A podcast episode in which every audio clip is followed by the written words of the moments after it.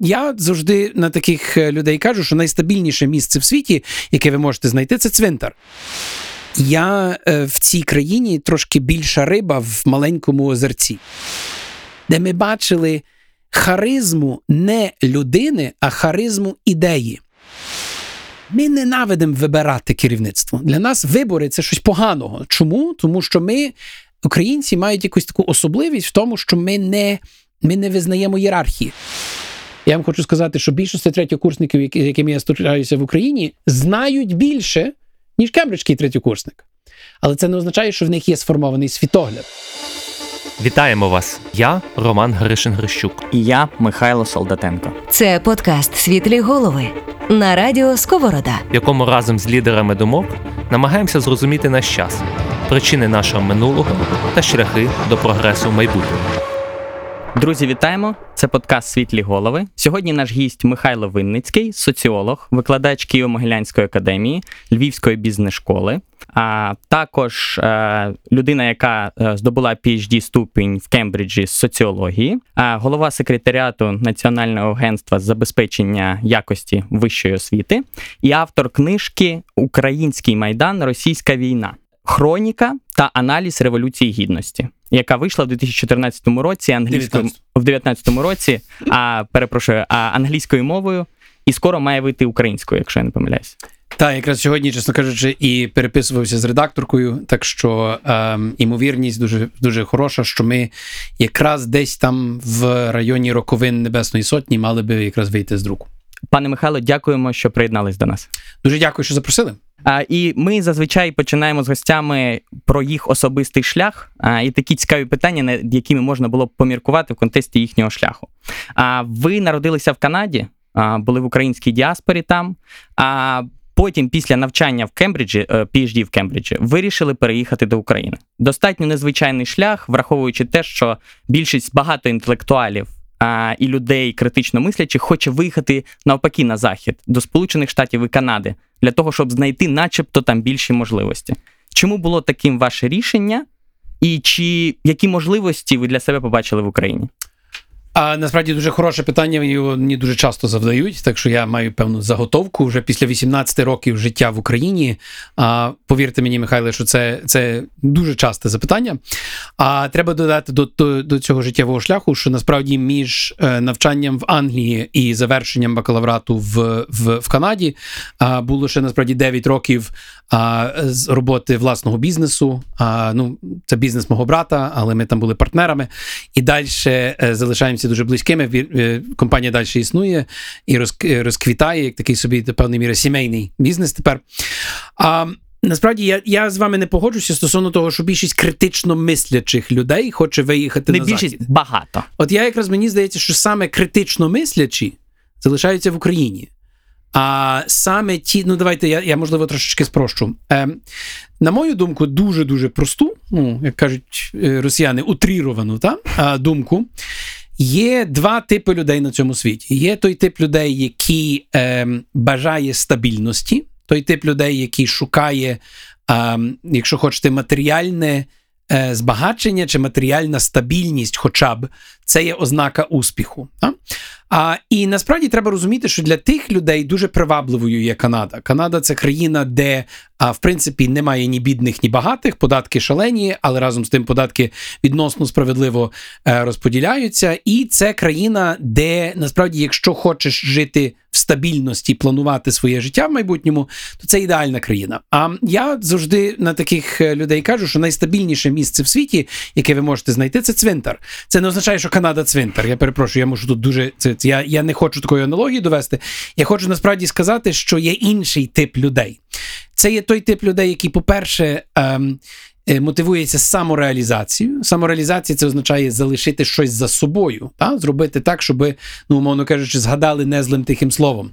А і знову ж таки мова йде про незлим тихим саме словом. Отже, мова йде про, якщо хочете, ідейну самореалізацію. Ре- Самореалізацію, хтось назве це ідеалістично, але ем, я можу сказати, що переїхавши 18 років тому е, з, з Канади в Україну, ну е, там три роки чи 4 роки будучи в Англії, ще між тим а тим, я ем, не можу сказати, що погано живу, навпаки.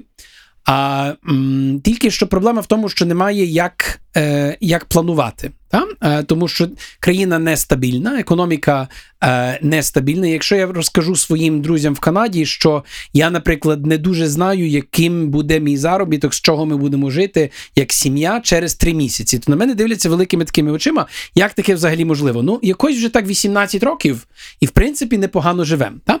А отже, е, я до того, що, е, що, що, що можливостей тут. Для того, щоб реалізуватися і професійно, і ідейно, і реально впливати на своє оточення, ну є значно більше, ніж було би в Канаді, тому що в Канаді суспільна машина є усталеною, вона працює, вона забезпечує певний рівень комфорту а, для всіх. А для тих людей, які хочуть трошки, можливо, ем, побути собою, а не просто частиною великої суспільної машини, можливостей для самореалізації в Україні насправді більше.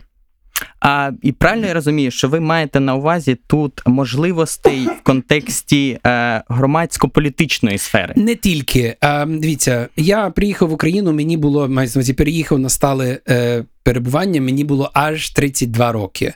А в 33 роки мене запросили головним консультантом е, голові правління Приватбанку, найбільшого банку в Україні. Чи ви розумієте, що е, для того, щоб бути консультантом одного з більших банків в Канаді, ну. В 31 чи 32 чи 33 точно би не запросили, і я би був десь там, не знаю, до 60 до, до, до 60 би, би до, досягав до цього. А, Ну, можливо, що воно так трошки е, дивно звучить, але е, я е, в цій країні трошки більша риба в маленькому озерці. Та? А в Канаді а, ну, потрібно досить довго боротися для того, щоб а, досягнути тих того рівня, який можна досягнути тут. Очевидно, тут допомагає моє минуле, тому що без того минулого, яке я пережив в діаспорі, без того навчання, яке в мене було в непоганому англійському університеті. А я думаю, що я би мав можливо тут е, важчу, важчий шлях. Але е, життя усміхнулося, і тепер питання в тому, що можна, що можна віддати тому суспільству. А мої батьки обоє родилися в Україні. Вони виїхали дітьми під час війни. А як і дуже багато е, людей, які з Західної України попали е, в таке дуже погане становище між Гітлером і Сталіним, а вони мусили прийняти рішення, і це рішення було тікати. Е, і насправді я не хочу казати, що я якісь маю борги перед, перед своїм минулим. Але а, вони мене виховували і нас взагалі виховували в україномовній сім'ї. А ми зберігали певні українські традиції. А моя сестра живе в Україні також. Брат залишився в Канаді. А тато, на жаль, вже покійний, але мама ще живе в Канаді. Так само ми якось так на двох континентах а, і там, і там не втратили своєї української ідентичності. А я би навіть сказав, що стараємося її далі розвинути. І е, в цьому контексті ви народилися в Канаді і, по суті, вже були одразу в цьому суспільстві, можна так сказати, своїм. А українці, які іммігрують зараз в дорослому віці, у них е, додатково до того, що можливо немає таких можливостей в тому, що ви сказали, у них ще є такий додатковий тягар довести, так. що ти не другорядний. І це якраз е, я, я як говорю, в мене є декілька знайомих, які переїхали за останніх 10-15 років е, з України в Канаду. А мені насправді їх дуже шкода. Я їм говорив до того, як вони виїздили, не робіть цього, не робіть цього. А, Але все одно вони це зробили. І на сьогоднішній день ну я не можу сказати, що вони відкрито жалкують, бо це проблема. Ніхто ніколи не відкрито не жалкує стосовно свого минулого, особливо якщо це таке важливе, важливе рішення стосовно імміграції.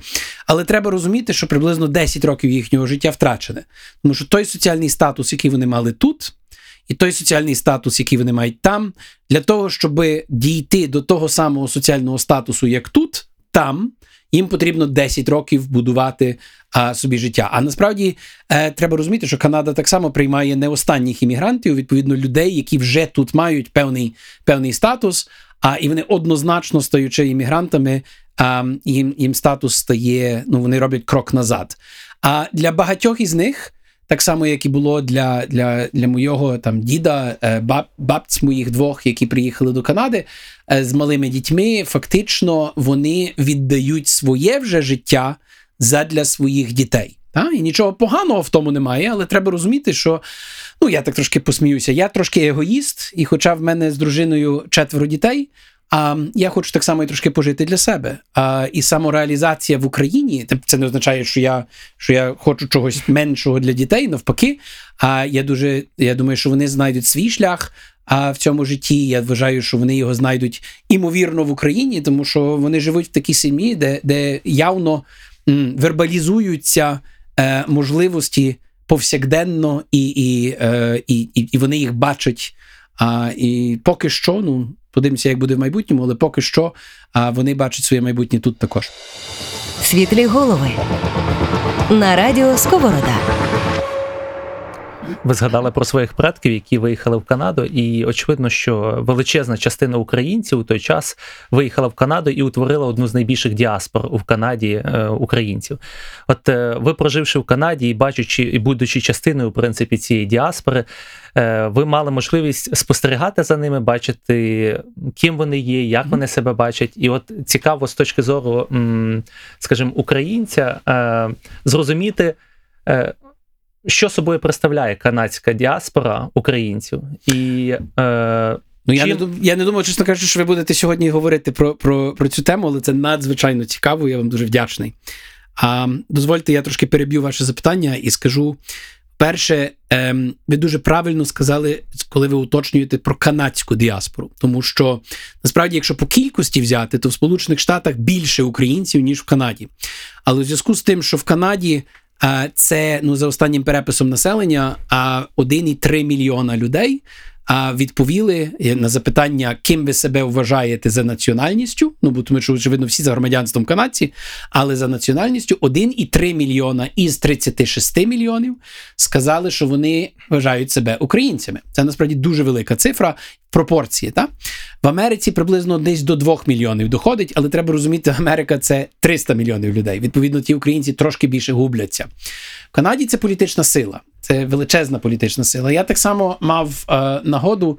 Е, батько мій був професором, е, і е, професорська е, кар'єра на заході е, забезпечує так званий sabbatical. Це що, що сім років можна собі поїхати кудись, якщо запросять робити дослідження. І я восьмий клас закінчував в Австралії.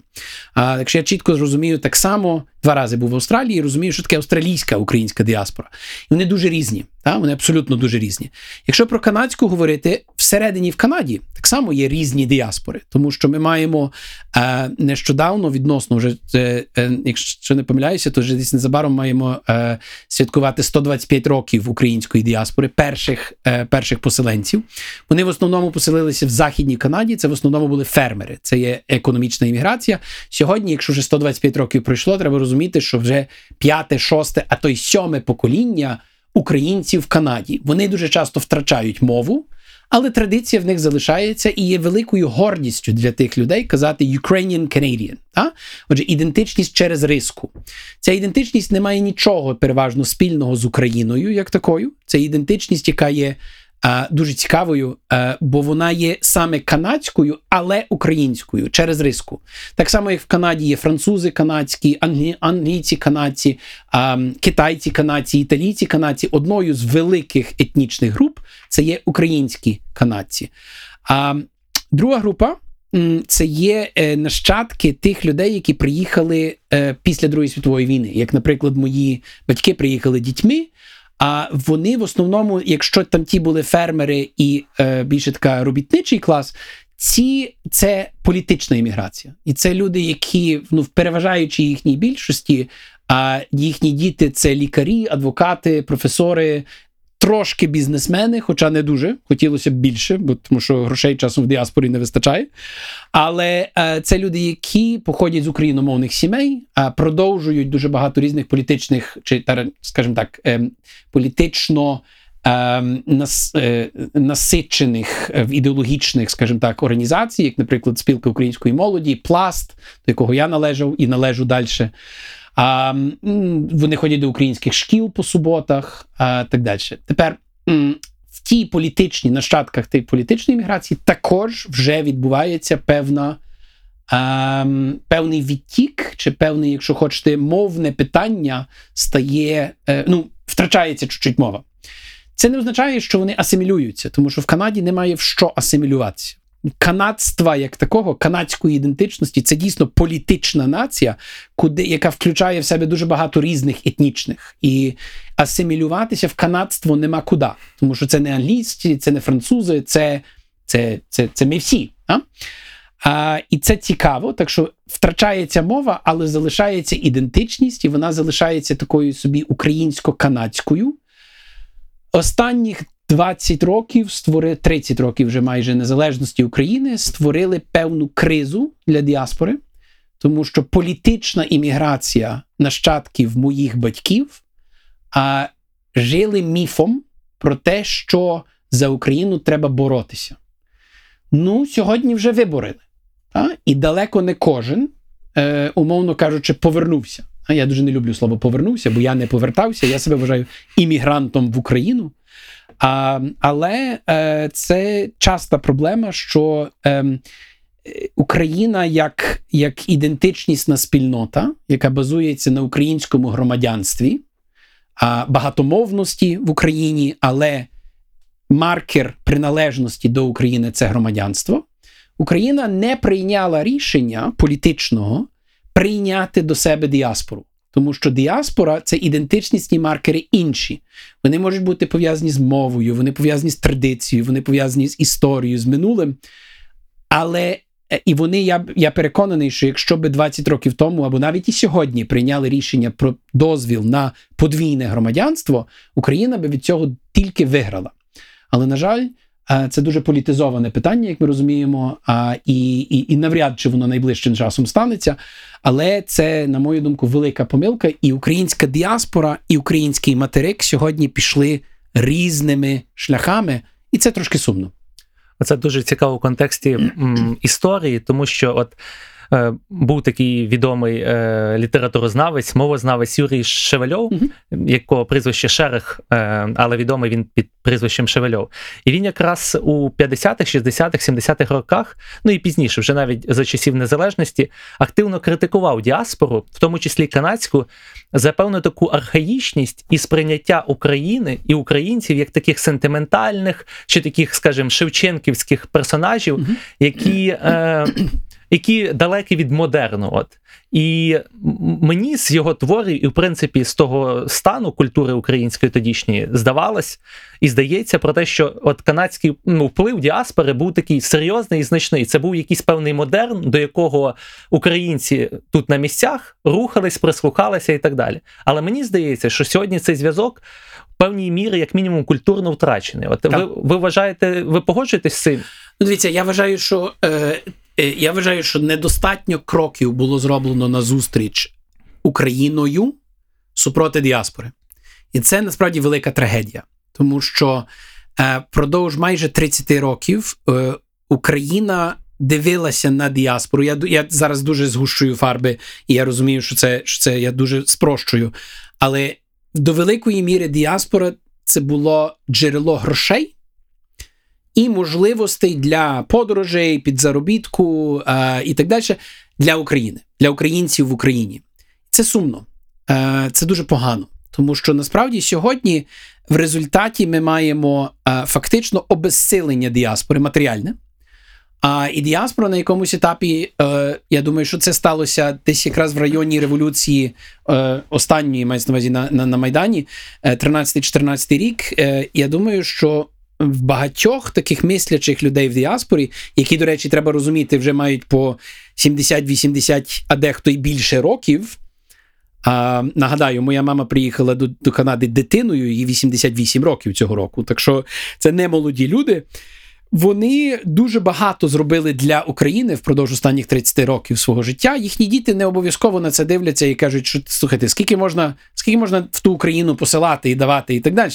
Знаєте, може, Україна би щось зробила для нас. І ці мостики, на превеликий жаль, не будуються, бо немає розуміння в Україні, якою фантастичною політичною силою і культурним надбанням є наявність діаспори.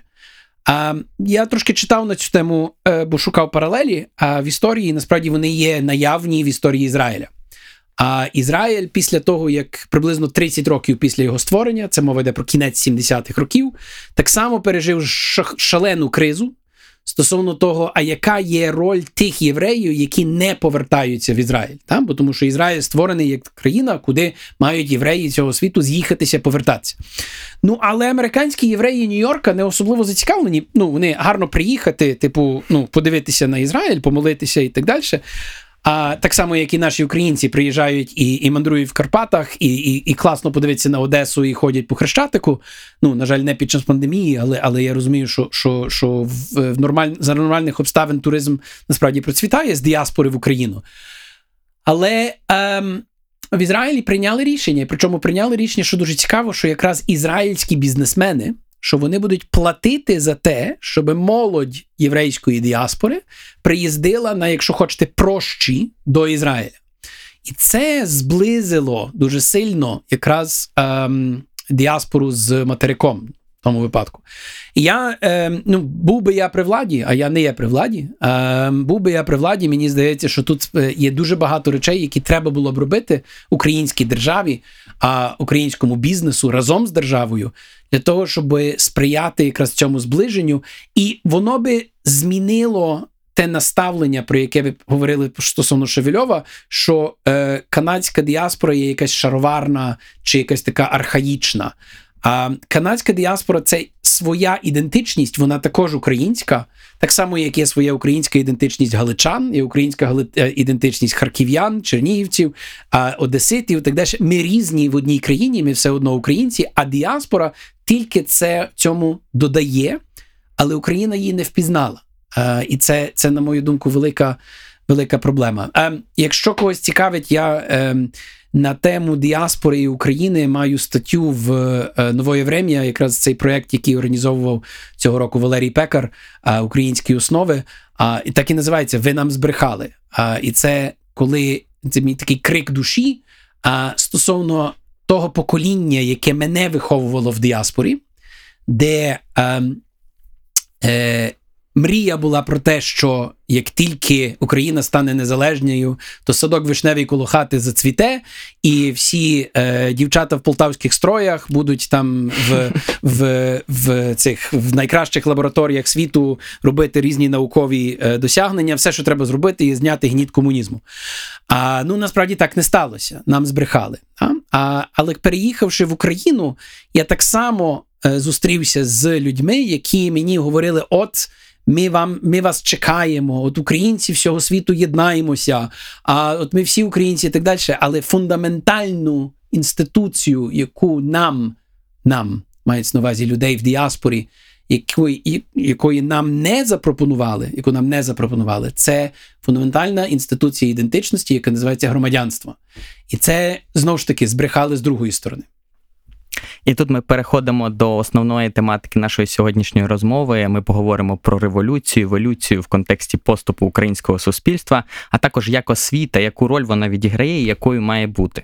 І е, дещо. Е, Персональне запитання з цього приводу щодо вашої книжки е, Український майдан та російська війна. А ви по суті виступаєте тут е, е, людиною, яка брала безпосередню участь в подіях на Майдані. Тобто ви емоційно залучені, ви е, сприймаєте це. Можливо, подекуди ідеалістично і з романтизмом. І водночас ви, тобто, це перша частина, хроніка, опис того, що відбулося. І друга частина це по суті аналіз науковий, де ви аналізуєте значення, наслідки е, революції гідності. І у, у, тут у нас до вас таке питання: е, чи не вважаєте ви, що можливо десь ви тут є упередженням в другій частині, зважаючи на те, що як емоційно залучена людина, ви не можете бачити сіре, а бачите тільки чорне і біле, і багато білого. А Михайло, я, по-перше, хочу вам дуже подякувати, тому що ви один з небагатьох е, інтерв'юерів, е, які реально читали книжку, очевидно. Тому що ми е, бібліотека була закрита, але ми прочитали ваші статті і вступ, ага, який ясно. доступний на ясно. Насправді я дуже вдячний, тому що е, ви дуже обізнані. А дивіться, е, я в книжці говорю про те, що е, я не очікую е, того, що називається академічної дистанції. Мається в мене її нема. Так? А переживши те, що я пережив на Майдані, те, що я думаю, що ми всі пережили на Майдані, переживши е, агресію Російської Федерації, я нагадаю, це друга найбільша армія в світі.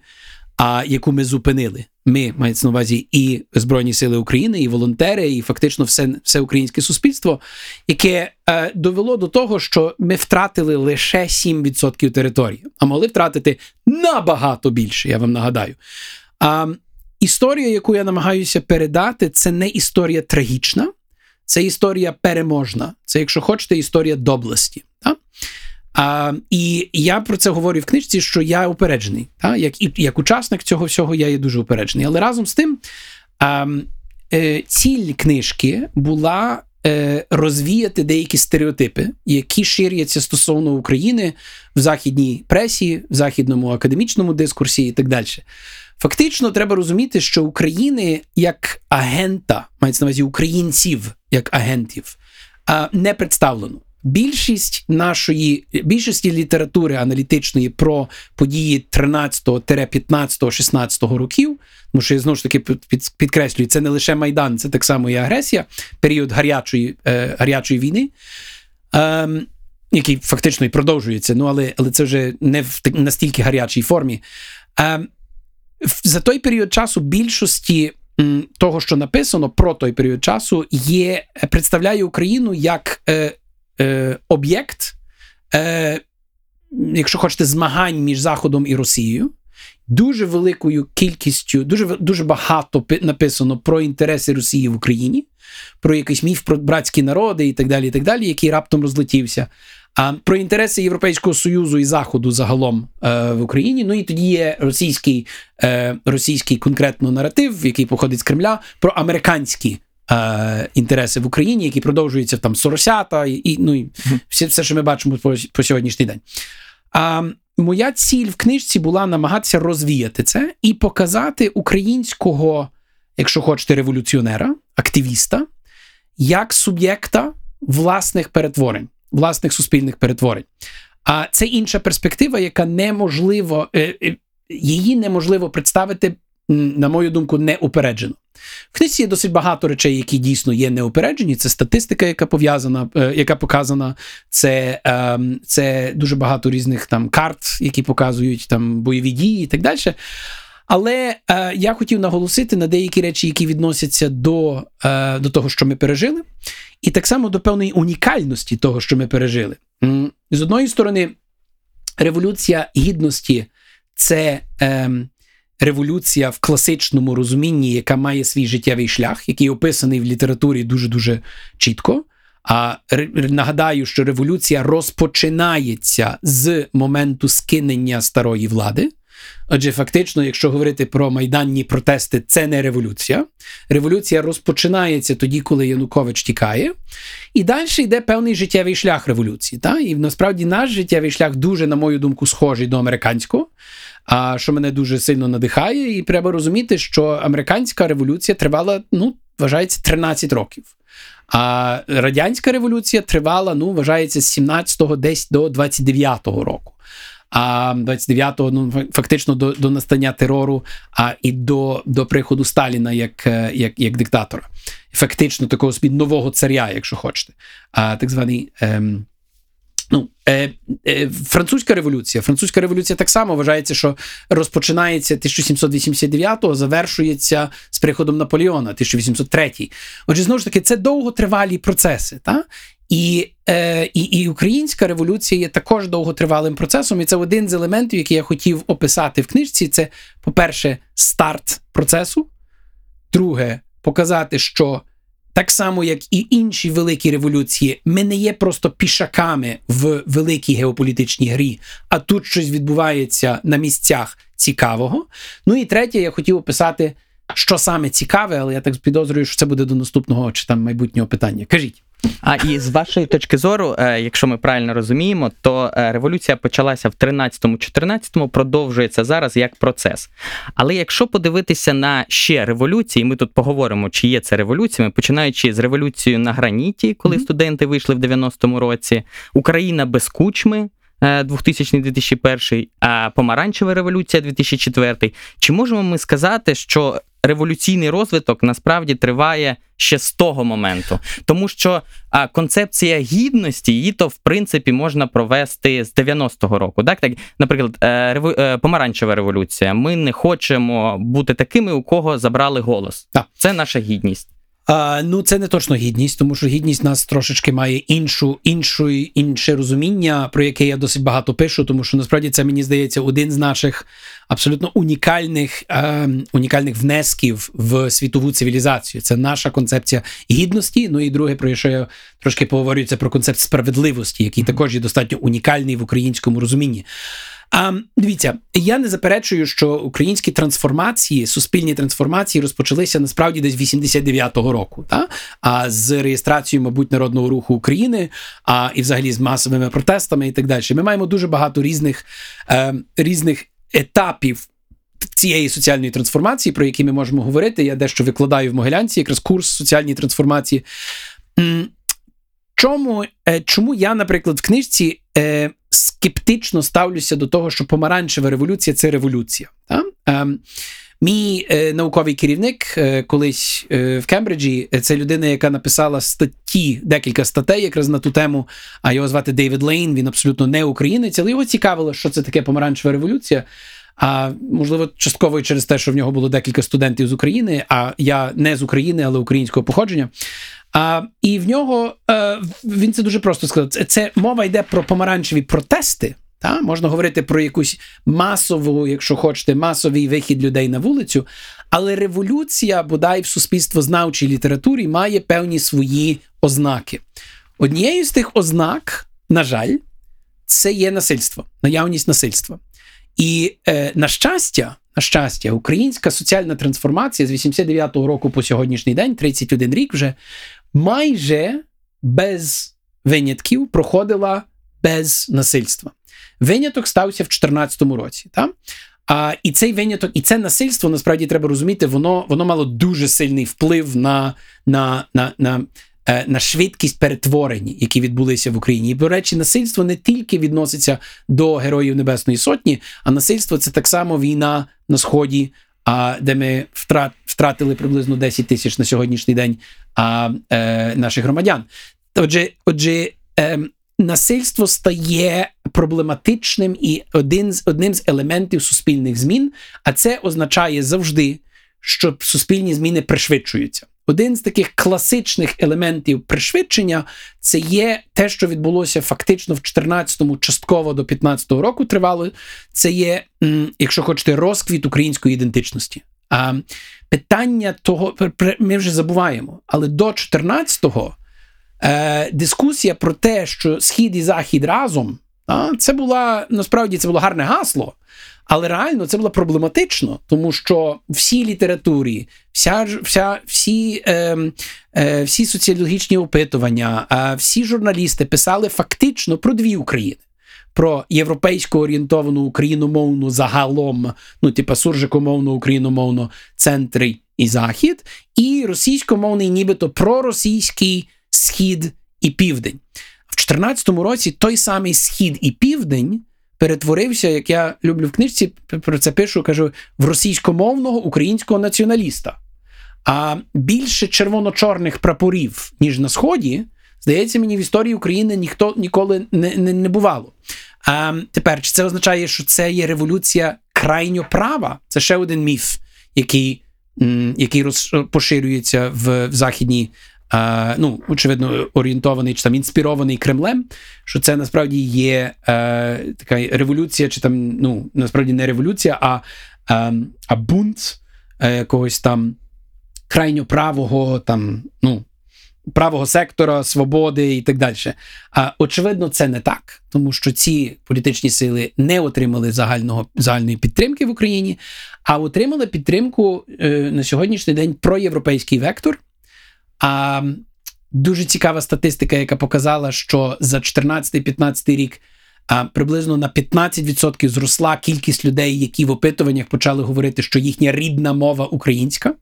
Це не означає, що вони говорять українською щодня, але вони ідентифікують себе з рідною мовою українською. І Що цікаве, є, що цю статистику, очевидно, не тільки я читав, бо тому що ми бачимо сьогодні по вулицях Києва, де е, е, Епіфаній говорить.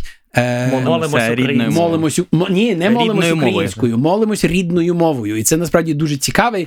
Є це, це гра з, з модерною, сучасною, може модерною неправильно, але сучасною українською ідентичністю, яка ідентифікує рідну мову як українську, а і, і це так. Світлі голови. На радіо Сковорода. Тут е, згадується, як Валерій Пекар в першому нашому епізоді е, цитував В'ячеслава Ліпінського, батька українського консерватизму, який сказав, що е, між росіянами і українцями різниця принципова не в мові, а в е, принципова в суспільному устрої і нашому намаганні до демократизму. Тоді як І я думаю, що цей демократизм насправді, ви абсолютно праві, що ви, ви це, цю ідею е, вхопили. Е, наш демократизм дуже такий специфічний. А що ми бачили на Майдані? Що перепрошую, давайте так. Що переважно означає демократизм? Демократизм означає, що а, люди вибирають собі керівництво. Так? Ми ненавидимо вибирати керівництво. Для нас вибори це щось поганого. Чому? Тому що ми, українці, мають якусь таку особливість в тому, що ми не, ми не визнаємо ієрархії. Ієрархічність для нас це проблематично. Тепер відразу я чую голоси з тої сторони, які відразу кажуть, та, і це погано, тому що не можемо ми інституціоналізувати держави, бо держава має бути ієрархічною, і наш анархізм якраз шкодить нашому, нашій державності. Чекайте, стоп. А може, державність як ідея ієрархічна є ідея західна? Та? Можливо, що ми можемо створити інститут держави, який буде схожий до того, е, до тої моделі, яку ми бачили на Майдані. Майдан це унікальна на той момент. Вже сьогодні вже не унікальна, бо тому що е, таких подібних історій, як Майдан, на сьогоднішній день вже є більше. Але в 13-14 році це був унікальний суспільний феномен, де ми бачили харизму не людини, а харизму ідеї. І будь-хто, хто- виходив на Майдані і казав Я лідер, його висміювали, або його там, як кличка, типу, е, е, свої, до речі, е, е, опорскували там е, білим порошком, а, або інші сміялися куля в лоб. Та?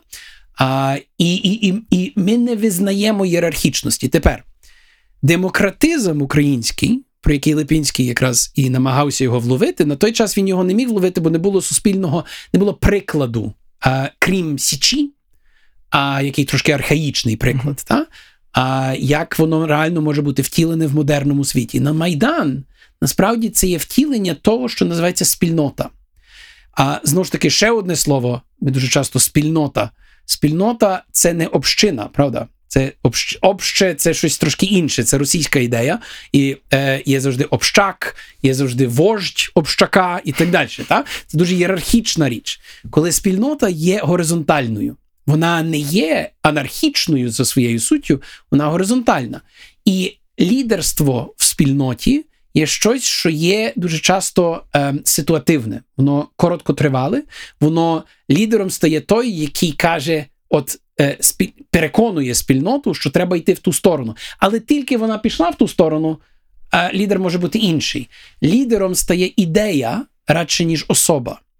Е, от мені здається, що зараз наша великий, наш великий виклик на наступному етапі революції це є інституціоналізувати деякі унікальні смисли, які появилися на Майдані, які, як виявилося, є дуже-дуже модерними. Тому що якщо ми подивимося на сьогоднішнє, е, ну, сьогоднішній економічний улад, е, чи, чи як, як взагалі працює світова економіка, успішні компанії не є ієрархічними. Успішні компанії якраз є те, що називається гетерархічними. Там є ситуативне лідерство, яке плекається. А в е, 18 столітті, коли була американська революція, і американська війна за незалежність, вона призвела до формування нових інститутів, які стали прикладом для 200 років розвитку західного, західної цивілізації. Революція відбулася далеко на периферії ну, тогочасної цивілізації. Я думаю, що паралелі тут мають бути зрозумілі. Ми, наша революція відбувається далеко на периферії Європи, та? десь далеко, на, якщо хочете, між ну, е, Давайте просто скажемо далеко на периферії. А цьому свідчення те, що про Україну мало пишуть. Це означає, що ми далеко на периферії. А ну і разом з тим тут проявляються сенси, смисли, які можуть стати основою для інституціалізації чогось нового, яке дуже потрібне для наступного розвитку цивілізації. А чи культури європейської чи західної в е, наступному її, її етапі розвитку, постмодерному, якщо хочете. А, пане Михайле, я тут два запитання поставлю одразу щодо того, що ви сказали, що паралелі е, з американською революцією, і можливо таке спостереження, що і в чому різниця? Можливо, проблема Майдана в тому, і в тому у цій мережевій спільноті, у якої не було лідера, не було ієрархії, в тому, що вона не народила лідерів, які після будували країну відповідно до цінностей Майдану, і політичних партій, які б повністю це відстоювали. Тобто, можливо, в той момент коли була революція, оця мережеві зв'язки вони спрацювали добре. А коли діло підходить до реальної влади, у нас з'являються люди, як ви з Валерієм Пекарем в статті Механіка революцій, е, помірковані нові. Які мають ієрархію, вибудовують і краще функціонують в, американській революції, знову ж таки, підводячи е, паралелі, там були батьки-засновники, які транслювали ці ідеї. А виходить, що в, в, в українському виданні таких не виявилось. І питання, яке я просто відповідали, і я хотів його згадати. Про те, що про національну ідентичність, щоб ми потім не поверталися. А, щодо того, що наскільки сам Майдан зіграв тут роль, тому що деякі люди кажуть, що Майдан навпаки призвів до такого напруги в суспільстві, да, до такої пол- поляризації. А і тоді українці різні казали, по-різному відносились до Майдану. Але коли прийшов спільний ворог Путін, то можливо, і тоді вже у багатьох українців просто була одна відповідь: так, ми українці. Ну, давайте Можливо, можливо, тут і я просто е, наскільки ви погодитесь, а більше Путіну, як, як би це не звучало, ми завдячуємо нашій ідентичності, ні- ніж Майдану як такому. Ви знаєте, мені здається, що не це, це питання курка яйця. Тому ж курка яйця, тому що це без Майдану не було б агресії Росії. Так? А, і відповідно говорити про те, що це два різні е, елементи, ну, я- я- яких можна розщепити, це не так. А, е, агресія Росії відбулася в момент, коли українська держава була найслабшою. А цілком імовірно, і я на це натякаю дещо в книжці, що ем, дещо із Майдану вже було інспіроване саме е, російськими спецслужбами. А в конкретно, якщо говорити про снайперів, не беркутівських, а ті, які в, а, в е, готелі Україна стріляли на, на тих, які підходили по сьогоднішній алеї Небесній Сотні, Небесної Сотні. А це явно були ну, військові снайпери, які дуже добре е, це. Так що звідки вони походили, ми сьогоднішній день медалі не знаємо. Але якщо подивитися на ну, таку криміналістичний підхід, сказати, а, а в кого найбільший мотив а, втопити Україну в чи Київ в ріках крові, очевидно, є, якщо ми знаємо, що вже планувалося до того моменту, точно вже розпочалася е, операція стосовно Криму, а то очевидно дестабілізація в Києві була, була на руку Путіну. Отже, я, я до чого це веду? Я, я не хочу розщеплювати Майдан і російську агресію. Мені здається, що це, е, що це штучне розщеплення, якщо говорити про ідентичнісну е, частину. Та очевидно, під час майдану, під час протестів, далеко не всі підтримували протести. Очевидно, прийшли, прийшла російська агресія. Раптом всі зрозуміли, що треба проти спільного ворога себе, е, себе обороняти. Але не всі, далеко не всі. Бо ми маємо дуже багато прикладів на Донбасі. Де ми маємо перевертнів, та в тому числі Донецький Беркут, який повністю переходить на сторону на сторону, а, на сторону Росії. А ми маємо те саме в Криму. Та? Так що це неоднозначно. Та? Насправді те, що відбулося на півдні і на сході, воно було е, несподіванкою для дуже багатьох, я б сказав, навіть для всіх. І я би сказав, навіть для тих, хто це робили на півдні і на сході, мається на увазі для цих російськомовних українських націоналістів, дуже часто для них самих це було несподіванкою, та? що вони так е, вирішили поводитися. Людей ідентичність дуже швидко змінювалася. Щоб завершити з паралелею е, з Амер... Америкою, Америкою, так. з Сполученими Штатами. Дивіться, е, ми, е, я, я просто е, за першою освітою історик, і мене цікавили два два елементи е, світової історії. Я спеціаліст з Мазепінського періоду українського козаччина, і мене цікавило саме революційний період до періоду громадянської війни американської історії. Канадську насправді гірше знаю, це погано. Ну нічого. В час, коли ми говоримо про американську революцію, треба розуміти, що е, концепт, який був загально прийнятий в світі, це що влад, вся влада від Бога. І е, влада мала е, бути передана, король мав бути рукоположений. Та? Королі і шляхта це були особливі, і навіть в деяких випадках етнос вважали себе. Та?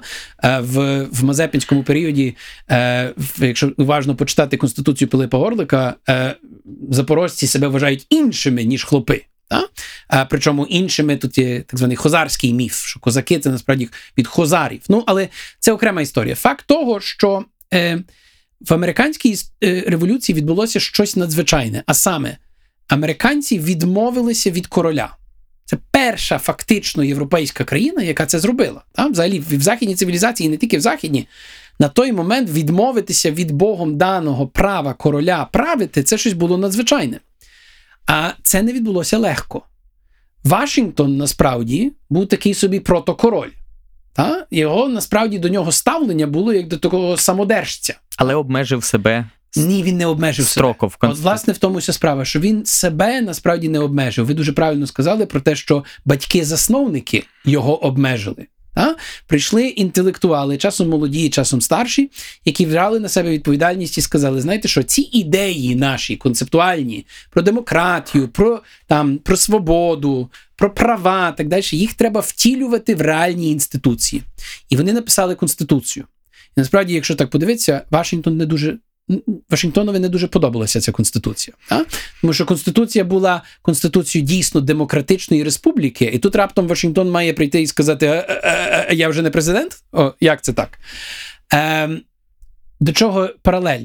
Ми зараз є в ситуації. Я не я не вважаю, що ми повинні говорити про батьків-засновників, тому що ніхто не буде засновувати тисячолітню державу. А, е, Але ми можемо говорити про те, що. М, ми маємо перейти до якогось нового етапу інституціоналізованого розвитку України. Можливо, що це, на мою думку, означає, якщо говорити про гетерархічне суспільство, це означає, що, мабуть, нам потрібен не президент з такими правами, а можливо, що нам потрібно якийсь. А, якийсь, ну не знаю, головно, ну щось на кшталт німецького німецького президента, але не канцлера, та? а якраз колегіальність. Українці насправді це та річ, де де, де, ми, де, де політичні інститути працюють добре. Це коли вони колегіальні. А ми погано бачимо, що працюють українські політичні інститути тоді, коли вони а, концентровані в якійсь особистості. А це вираження того самого гетерархічного, якщо хочете, елементу, який ми побачили як дуже ефективний на Майдані. Отже, наше завдання зараз на цьому етапі революції це є взяти ці деякі ідеї, які дійсно унікальні, які ми ми дуже часто навіть їх беремо як самозрозумілі.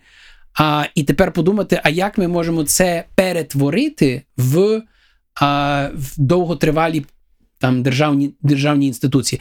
І мавпувати захід це абсолютно не той шлях. Ви знаєте, от е, продовжуючи цю тему, от е, мені приходить до голови паралель не так, як держави, тому що вони справді, тобто переважній своїй кількості це ієрархії з чіткими лідерами і так далі. А швидше свого роду така релігійна спільнота, там, де. Тільки не римокатолицька церква. Ні, ні, ні, там е, теж достатньо чітка ієрархія. От, А от релігійна спільнота, в якій саме ключове перша спільнота. А друге, е, оці духовне таке переродження. І от тут, де ми говоримо про от гідність, справедливість і так далі, це абсолютно такі моральні імперативи, перше. І друге, це те, що ну, при, е, це є заповіді, в принципі, які ми знаємо. І е, можливо в цьому контексті поговорити про те, що, що справді ця революція унікально принесла, що е, за цією концепцією гідності і справедливості стоїть? Як ви це розумієте? Супер, дякую. А насправді ви, ви просите мене е, описати 10-й розділ книжки. я цього не зможу зробити в рамках нашого часу. А, але я недавно е, опублікував статтю, якраз яка переспів е, тих самих ідей. Давайте спочатку про гідність. Е, те, що обрали українці назву Революція Гідності, це, е, це не випадковість. Я не знаю, чесно кажучи, історію, як це сталося. Можливо, що я повинен нею трошки більше поцікавитися. Дуже багато різних міфів, як це сталося. Але ем, концепт гідності, щоб ми розуміли, є абсолютно унікальний в українській її інтерпретації. Книжка моя називається The Revolution of Dignity. Це велика проблема. Я в, в, в книжці намагаюся. Е, е, там пояснити, що dignity, як слово англійське, воно насправді е, походить від того, що е, шляхта, чи якщо хочете, вищий клас мав dignity. І тепер з часом стає горизонталізація під час ну, період там. е, Модернізації призводить до, якщо, якщо хочете, якоїсь горизонталізації цих прав особливих, які колись мали тільки шляхетні люди. Та?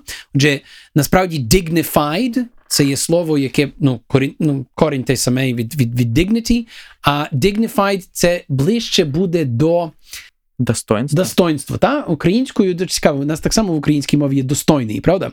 Але достойний і гідний це не одне й те саме. Достойний це те, що ти є достойний чогось, бо ти його заробив, ти там вродився в правильній родині, в тебе є там правильні, там, не знаю, е- якісь там достатньо грошей, чи ти там маєш правильну освіту. Це достойний чогось. А гідність є щось іно- універсальне. Насправді, достойність. Це слово, яке найближче до англійського і французького, до речі, dignity або dignity. Український концепт гідності є е, це вроджена ідея, та? це універсальна річ. Кожна людина має свою гідність, і що дуже важливо, не тільки індивідуалістичний концепт. Гідність є та річ, яку я можу вимагати від іншого, щоб вона була визнана. А? Оце є насправді, чому люди виходили на протести. Для того, щоб держава в особі тогочасного режиму визнала нашу гідність колективну, індивідуальну і так далі. Е, to recognize dignity це є настільки ну, е, безсенсовна фраза англійською мовою, вона нічого не означає. Та? Тому що навіщо ти будеш навіщо ти будеш протестувати, виходити? Навіщо ти будеш йти наражатися на смерть для того, щоб хтось має визнати твою dignity, но гідність можуть визнати і мають визнати. Отже, мова йде про що? Це є а, з одної сторони індивідуалістичний концепт, який відноситься до, до гідності кожної людини, а так само це якийсь, хочете, колегіальний чи комунітарний концепт, де ми разом так само є гідні, чи маємо свою гідність, яку ми разом можемо можемо вимагати, щоб нам визнали. Так? Якщо ви бачите тут паралелі із концептом спільноти, то мені здається, що що ми на правильній хвилі. Та? Тому що ціла ідея є, що гідність це один з елементів, який робить спільноту а, і легітимною, і унікальною. А, дозвольте коротко про справедливість. Ще одне слово, яке як перекладаєш на англійську мову, слово справедливість, виходить justice. Ну, justice, якщо знову перекласти на українську мову, це є законність. Це не справедливість, це законність. І це є фундаментальна відмінність між українськими реаліями, мовними і концептуальними сенсами, якщо хочете, а ніж тими, які є які є фундаментальними для західного суспільства і для західних ієрархічних держав. Е, Законність там є дуже важливою, тому що е, закони визначають фактично мораль. Те, що є написане в законі, очевидно, є етичне, моральне, правильне. А для того створена там законодавча влада, судова влада, яка вирішує, що є законне, що ні. В Україні е, нас, коли коли приймалася конституція, було написано дуже цікаво. Ну, в Конституції українській 96-го року е, в, в преамбулі написано, що чи не в преамбулі, трошечки там далі є написано, що Україна визнає верховенство права. І була така депутат Гошовська, яка вийшла в конституційну ніч і вийшла і сказала, або в первинній редакції насправді було не верховенство права, а верховенство закону. І депутат Гошовська вийшла і сказала: це неправильно, бо закони можуть бути неправові. Я мав необережність колись писати е, свою магістерську роботу про українську конституцію, і мені потрібно було перекласти цю фразу на англійську мову. Закони можуть бути неправові. Це неможливо перекласти. Тому що ідея, що закон може бути якось неморальний, неправильний і так далі, є, ну воно не не, вкладається взагалі в, в західну концепцію.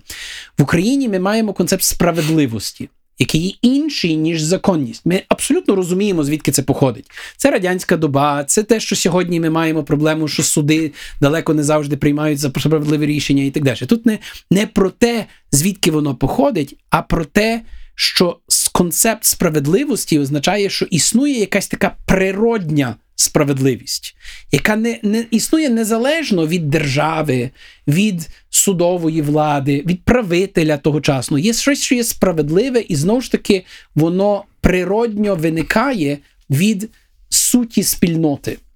А ця спільність, ця спільнота, ця, якщо хочете словами Франка, громада.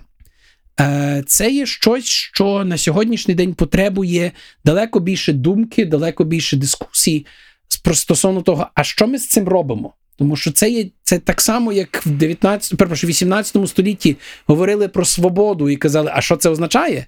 І в деяких випадках сказали, що ну, чорношкірим воно не підходить. Та? А, е, І і, ми, і, і говорилося про там право на на життя, ну так, але тільки для білих. А, І і, і, і от воно інституціоналізувалося в певний спосіб під час тих революцій. У нас також є свої унікальні сенси, які появилися в результаті нашої революції. Ми на тому етапі зараз, де нам треба думати, а що ми з ними робимо. А простих відповідей немає. Світлі голови. Подкаст про перемоги здорового глузду на радіо Сковорода. А, І, скажімо, пов'язане з цим питання. Революції, в принципі, е, стаються і точніше призводять до так званих каскадів, нормативних каскадів. І от є соціальна норма, яка змінюється під впливом революції, і е, яким чином вона змінюється? От по суті, можна поділити на два варіанти: одне це е, соціальна норма яка була перед тим пригнічена, вона розкривається. Е, це у випадку, наприклад, е, дискримінації часто mm-hmm. видно про те, що людей дискримінують, вважають, що це нормально, е, є певний там расизм і тому подібне. Далі відбувається якісь. Зміна свідомості людської, і е, всі далі сприймаються як зовсім ненормально. Mm-hmm. А є інше, скажімо, елемент, і точніше, чи функція революції це створення чогось нового. І от мені здається, ви говорите от про нове. Е, але цікаво було би почути вашу думку. Як ви думаєте, це було у нас закладено вже перед цим, і це просто розкрила революція?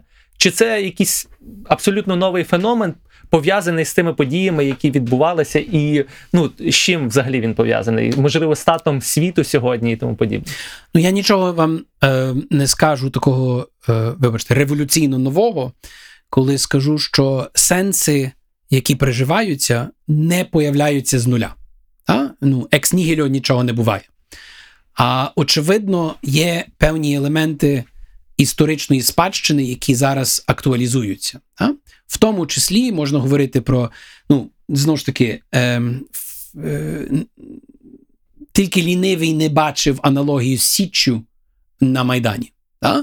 Тільки лінивий не говорив про аналогії між козацтвом і сотнями. А, І взагалі структура не тільки сотнями на Майдані, а так само структура волонтерських е, волонтерських організацій а, і і добровольчих батальйонів. Вона завжди була дуже схожою. І там перебрали дуже часто якраз цей козацький міф. Про нього пише дуже багато а, Сергій Плохій, як такий, який є абсолютно основоположний для для нашої ідентичності.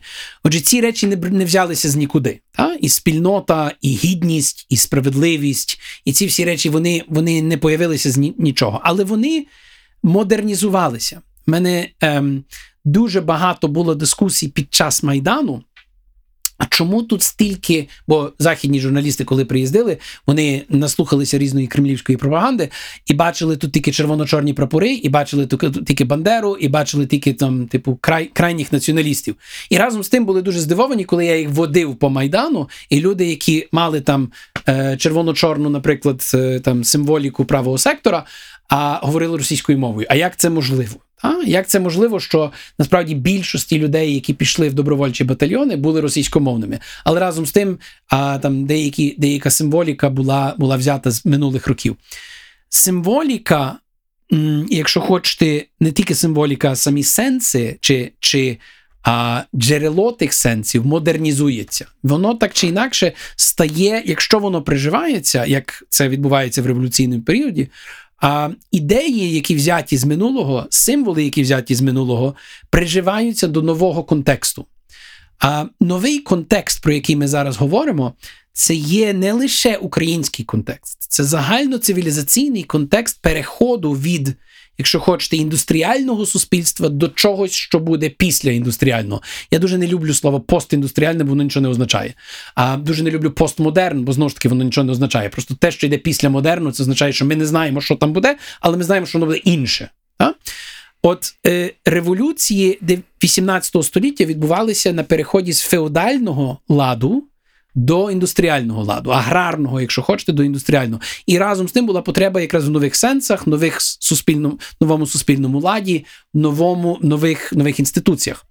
Сьогодні світ переходить від індустріального до якогось пост щось буде там інформаційне, не знаємо що, але буде інше. Бо ми вже зародки його бачимо зараз. І в тому новому будуть потрібні нові сенси, нові інституції. Таке. Ну звідки вони прийдуть? Вони прийдуть, як не дивно, людство показує, з периферійних часом антимодерних чи домодерних традиційних ідей, які дуже швидко модернізуються під цей контекст. Англійською мовою це називається leapfrog.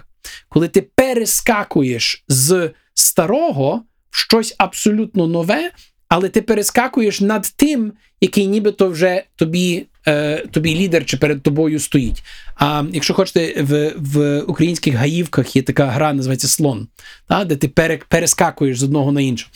А от от я є переконаний, що те, що зараз відбувається в Україні, це що ми беремо ці абсолютно унікальне джерело, якщо хочете, такого індивідуалістичного колективізму.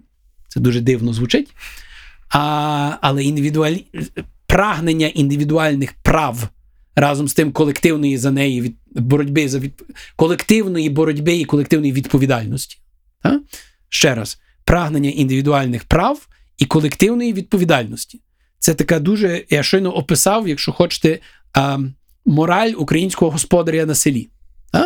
Дуже якесь таке дуже дуже, дуже традиційне, козацьке, якесь там з, з, з давніх давен. Але воно дуже зараз востребуване в цьому постіндустріальному суспільстві, і в революційний період воно стає, воно воно, ви, воно так виплескує наверх і каже: от робіть щось зі мною, тому що, тому що є шанс. От приблизно так. Ви знаєте, от в соціально-політичному контексті в Україні сьогодні це звучить е, революційно, тому що загалом сенси, які комунікуються часто ну, політиками, перш за все, але в принципі і спільнотою прогресивною, це є, скажімо, шлях імітації. Пропонується імітувати інституції які в принципі вже часто дисфункціональні, в тому числі і європейська бюрократія, е, чи якісь норми, які е, там уже віджили своє. І оцей шлях імітації він насправді часто людей пригнічує, тому що ми дивимося на шлях, який пройшли ці держави 100, 200, 500 років, 1000 років, і ми думаємо, як ми їх догонимо, як ми їх маємо е, догнати і, можливо, навіть перегнати. Про перегнати навіть не говориться. Те, що ви зараз говорите, це в принципі такий, скажімо, унікальний шлях, але не в плані іронічному такому у нас свій особливий путь, а в плані тому, що ми маємо що запропонувати. І тут і творчість вже йде, тут і новий суспільний лад, і тому подібне. Ви, ви знаєте, е, е, я дуже люблю е, Ярослава Грицака. Але я собі дозволяю часом з ним не погоджуватися. Ярослав Грицак кинув таку фразу в, е, за останніх п'ять років, може навіть раніше, е, в такій м, ідеологічний простір чи ідейний простір каже, що українська модернізація це вестернізація. Я вважаю, що це абсолютно путь в нікуди. А, Тому що ми маємо зараз шанс не просто насліджу, наслідувати те, що в тому числі помилки Заходу, а ми маємо зараз шанс перескочити. А, І це може звучати дуже дивно, але я нагадаю, що ті люди, які створили ті політичні інституції, той суспільний лад, який став прикладом для решти світу впродовж 250 років, були забитими, забутими фермерами, які втекли з е, цивілізаційного материка і переїхали далеко, переважно через те, що їхні релігійні переконання були якісь дивні. От ми дивні. Ми не втекли. Ми на своїй, як каже одна політична сила, Богом дану, Богом даній землі. Дехто з вас, перепрошую, я втік сюди. А, Але е, от, от якщо ми тепер усвідомимо свою, якщо хочете, загальноцивілізаційну відповідальність, у нас є шанс не то, що себе, ну, ми почали сьогодні з самореалізації, а не то, що себе реалізувати, а насправді для наступного покоління розпочати щось, що є абсолютно унікальним. Одну річ, ремарку до цього треба сказати. Ем, Знову ж таки, вибачте, за, за продовження паралелей постійних з Америкою. Але американська революція для нас насправді дуже такою показовою. Після завершення, ем, після виводу, якщо хочете, е, британських військ з американського континента, далеко не всі були переконані в тому, що це будуть Сполучені Штати Америки. Насправді 13 колоній там між собою почали воювати, там між собою почали міжусобиці і так далі. А кожен бачив себе королем е, в своєму штаті і так далі. А, І і, і непроста це була історія. Е, я до того, що е, е, дуже часто я мусив тепер в передмові до українського видання написати декілька слів, бо в основному моя книжка є ну, вона завершується 18-м роком. Так що до виборів Зеленського mm-hmm. і до виборів е, парламентських, які привели слугу народу до до, до, до влади. А, і, і і, тому треба було робити, можливо, деякі там корекції на сьогоднішній день. Але просто щоб ми розуміли, що ем, е, революція це довготривалий процес. Я переконаний, що це, якщо ми розпочали там сім років тому, ми закінчимо десь через сім років. Ми ще будемо бачити не одни, не одну зміну влади. А я молюся і і, і, і надіюся, що це буде вже цього разу мирно. А, Але нам потрібно думати над нашою, якщо хочете, Філадельфійською конвенцією, де буде розпочата нова дискусія про те, як будується і держава, і спільнота. Я вважаю, що ми правильну річ зробили тим, що зараз це одна з основних реформ, яка відбулася, це децентралізація. А ми реально сьогодні почали розуміти, що держава формується не зверха, а зі спільнот на місцях. І тепер ті спільноти з часом вони зійдуться і вони е, вони почнуть діалог між собою, а якою має бути надбудова, яка їх об'єднує. А і цілком ймовірно, що ця надбудова буде абсолютно іншою, ніж та, яку омріяна була 96-го року в тій конституції, і 91-го, коли Україна стала незалежною. Е, і пане Михайле, повертаючись трошки до понять е, гідність і справедливість, в праві е, такого роду поняття називаються оціночні поняття. Mm-hmm. Значить, що їх кожна людина може розуміти по-різному, і критеріїв для їх визначення може бути багато. А ви в своїй праці описуєте свою точку зору, так посилаючись там і на Канта, і так далі, описуючи ці поняття.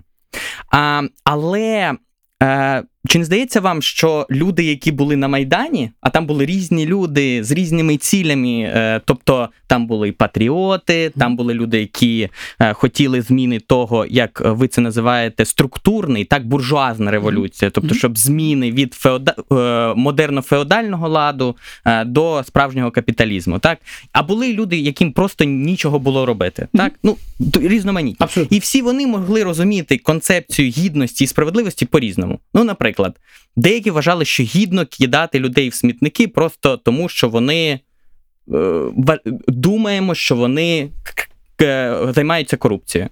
Два е, там справедливо всіх олігархів на гіляку.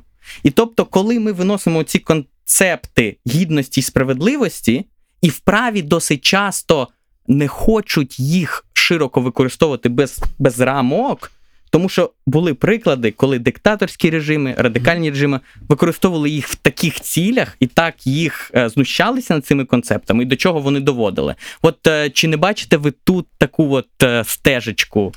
Ну, дозвольте, я, я знову ж таки зроблю е, таку маленьку паралель з е, 18 століттям і з тими революціями, вже тепер не тільки американську, а так само і візьмемо французьку. Так? Е, обидві революції, які переходять, е, які є знаковими для переходу від феодального ладу до індустріального ладу, чи аграрного, якщо хочете, аграрно-феодального до індустріального ладу. І в обох випадках гаслом тих революцій є свобода. Ліберти, liberty англійською, liberté французькою. Ну і очевидно, ми знаємо, що там ще два інші гасла. Але я хочу на сьогоднішній на, на даний момент просто зупинитися на концепті свободи. Ви ж самі розумієте, як правник, що концепт свободи розуміється дуже по-іншому в різних, е, Звичайно. в різних традиціях права. По-друге, під час самих революцій концепт свободи, як він розумівся в Америці і як він розумівся в Франції, призвів до дуже різних результатів. В Америці ми маємо боротьбу за незалежність, яка кривава, але не настільки, як гільотина. Та? А в, в французів а, акцент від свободи перейшов на акцент на рівність. Та? І це та річ, якої я дуже боюся в Україні. Тому що концепт справедливості є дуже чітко прив'язаний з концептом гідності. Якщо їх розщепити, та, то справедливість може перетворитися в французьку гільотину, де ми почнемо бачити ем, ну, е, найгірші е, прояви е, людського, людської ініціативи, які називаються загони лінча. А, де, де, де олігарха на гіляку і так далі. і так далі. А якщо ці два концепти щеплені, то вони залишаються цікавими. Тепер, чи ми зараз, друга частина, чи там перша частина вашого запитання, насправді е, зводиться до того, чи ми, можливо, зараз не, не ведемо занадто високопарної дискусії, тому що люди, які е, реально були на Майдані, це були люди, які дуже часто, ну. Для них концепт гідності це взагалі було щось дуже-дуже далеко. Справедливість мали якусь ідею, але насправді ми маємо розуміти, що в в грудні і навіть частково в січні а, опитування на Майдані показували, що дуже багато з цих людей були просто безробітні, а без вищої освіти і так далі. Але вони там були не самі по собі. Ініціатором Майдану, і я дозволю собі сказати, фінансовою підтримкою Майдану. а всі ми трошечки займалися чуть-чуть якоюсь суспільною організацією. Ми розуміємо, що без ресурсної підтримки е, ну, людей Неможливо. треба годувати, людей треба, можливо, і привезти. А за шатра чи за намети хтось мусив заплатити, поставити підлоги комусь треба було, е, ці дер, дерево для, для того, щоб грітися, треба було привезти, і так далі. А хто за це платив? Та? Ну, російський е, російський наратив чи кремлівський наратив нам скаже, що це там Сорос, чи там CIA, ЦРУ, чи чи якась інша ерунда. Ми розуміємо, е, будучи на Майдані, це ще одна річ, яку яку я намагався е, довести в книжці. Що це насправді є київський і не тільки київський, але в основному, але особливо київський, то, що називається креативний клас. Це люди, які займаються е, власним бізнесом, але не тільки.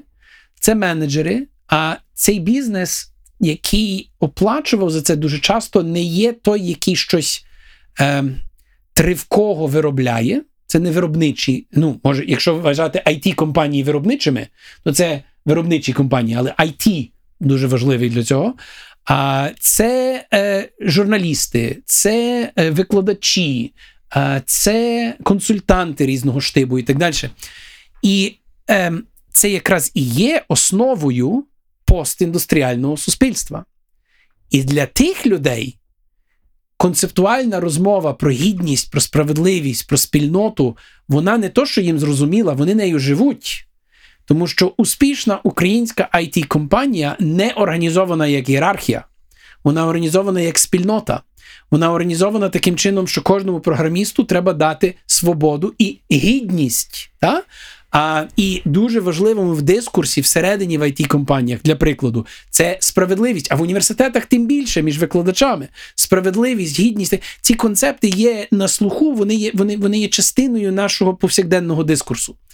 А, Отже, використати, якщо хочете, такий радянський, радянський дискурс в цьому випадку. Кожна революція потребує свого авангарда.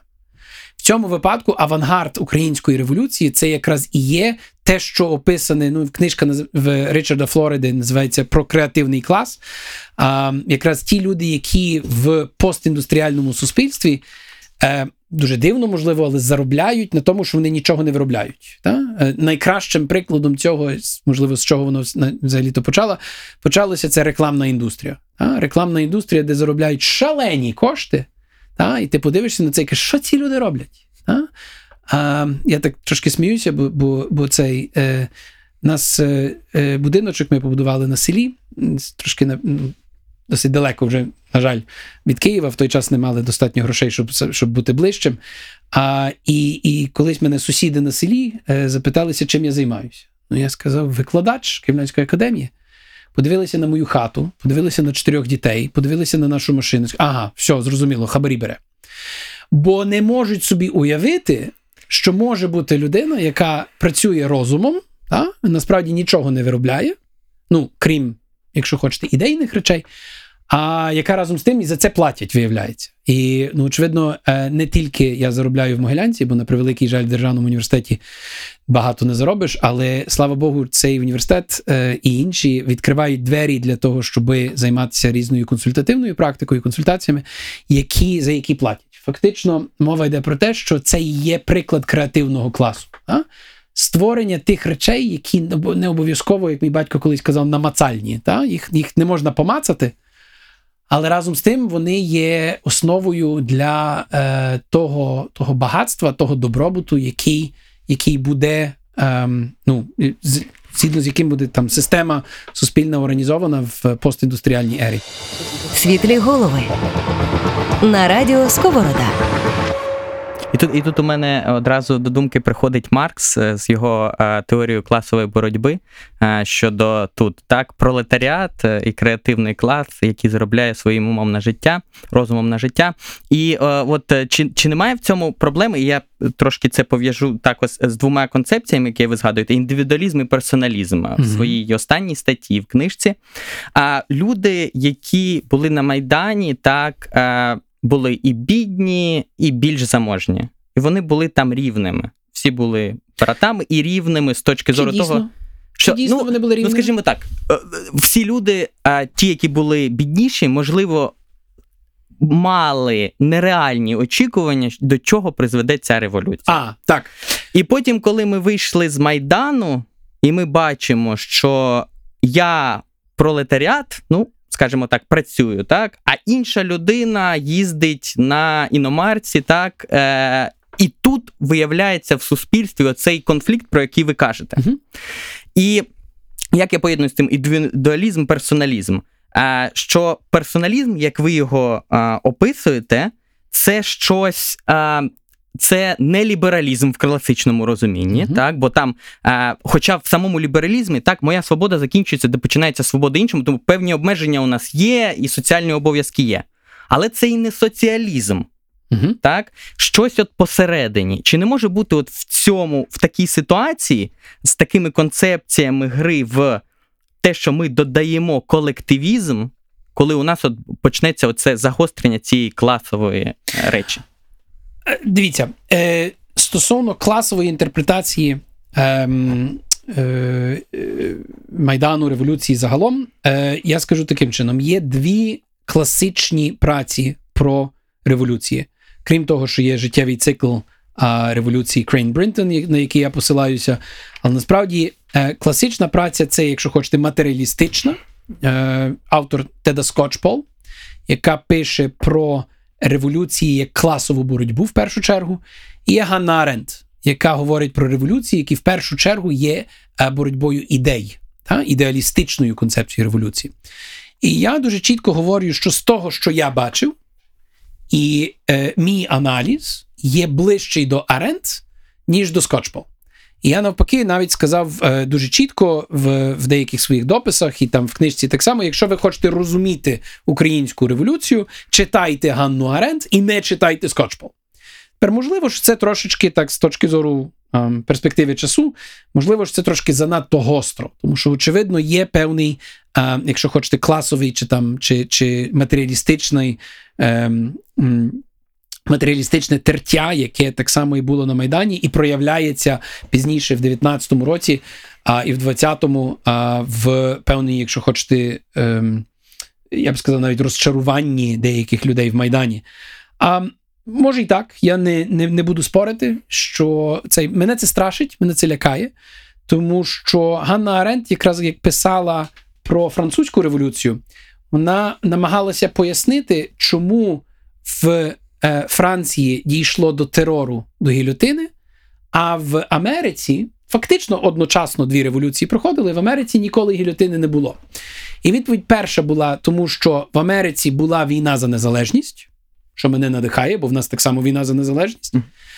Але каже, що насправді в Франції не було війни за незалежність як таку. Війна пізніше розпочалася з наполеонськими періодами. А якщо говорити про кінець 19, 18 століття, перепрошую, а війна була внутрішня, і вона була створена, чи радше е, її причина е, скочування до тої війни є перехід дискурсу вліво.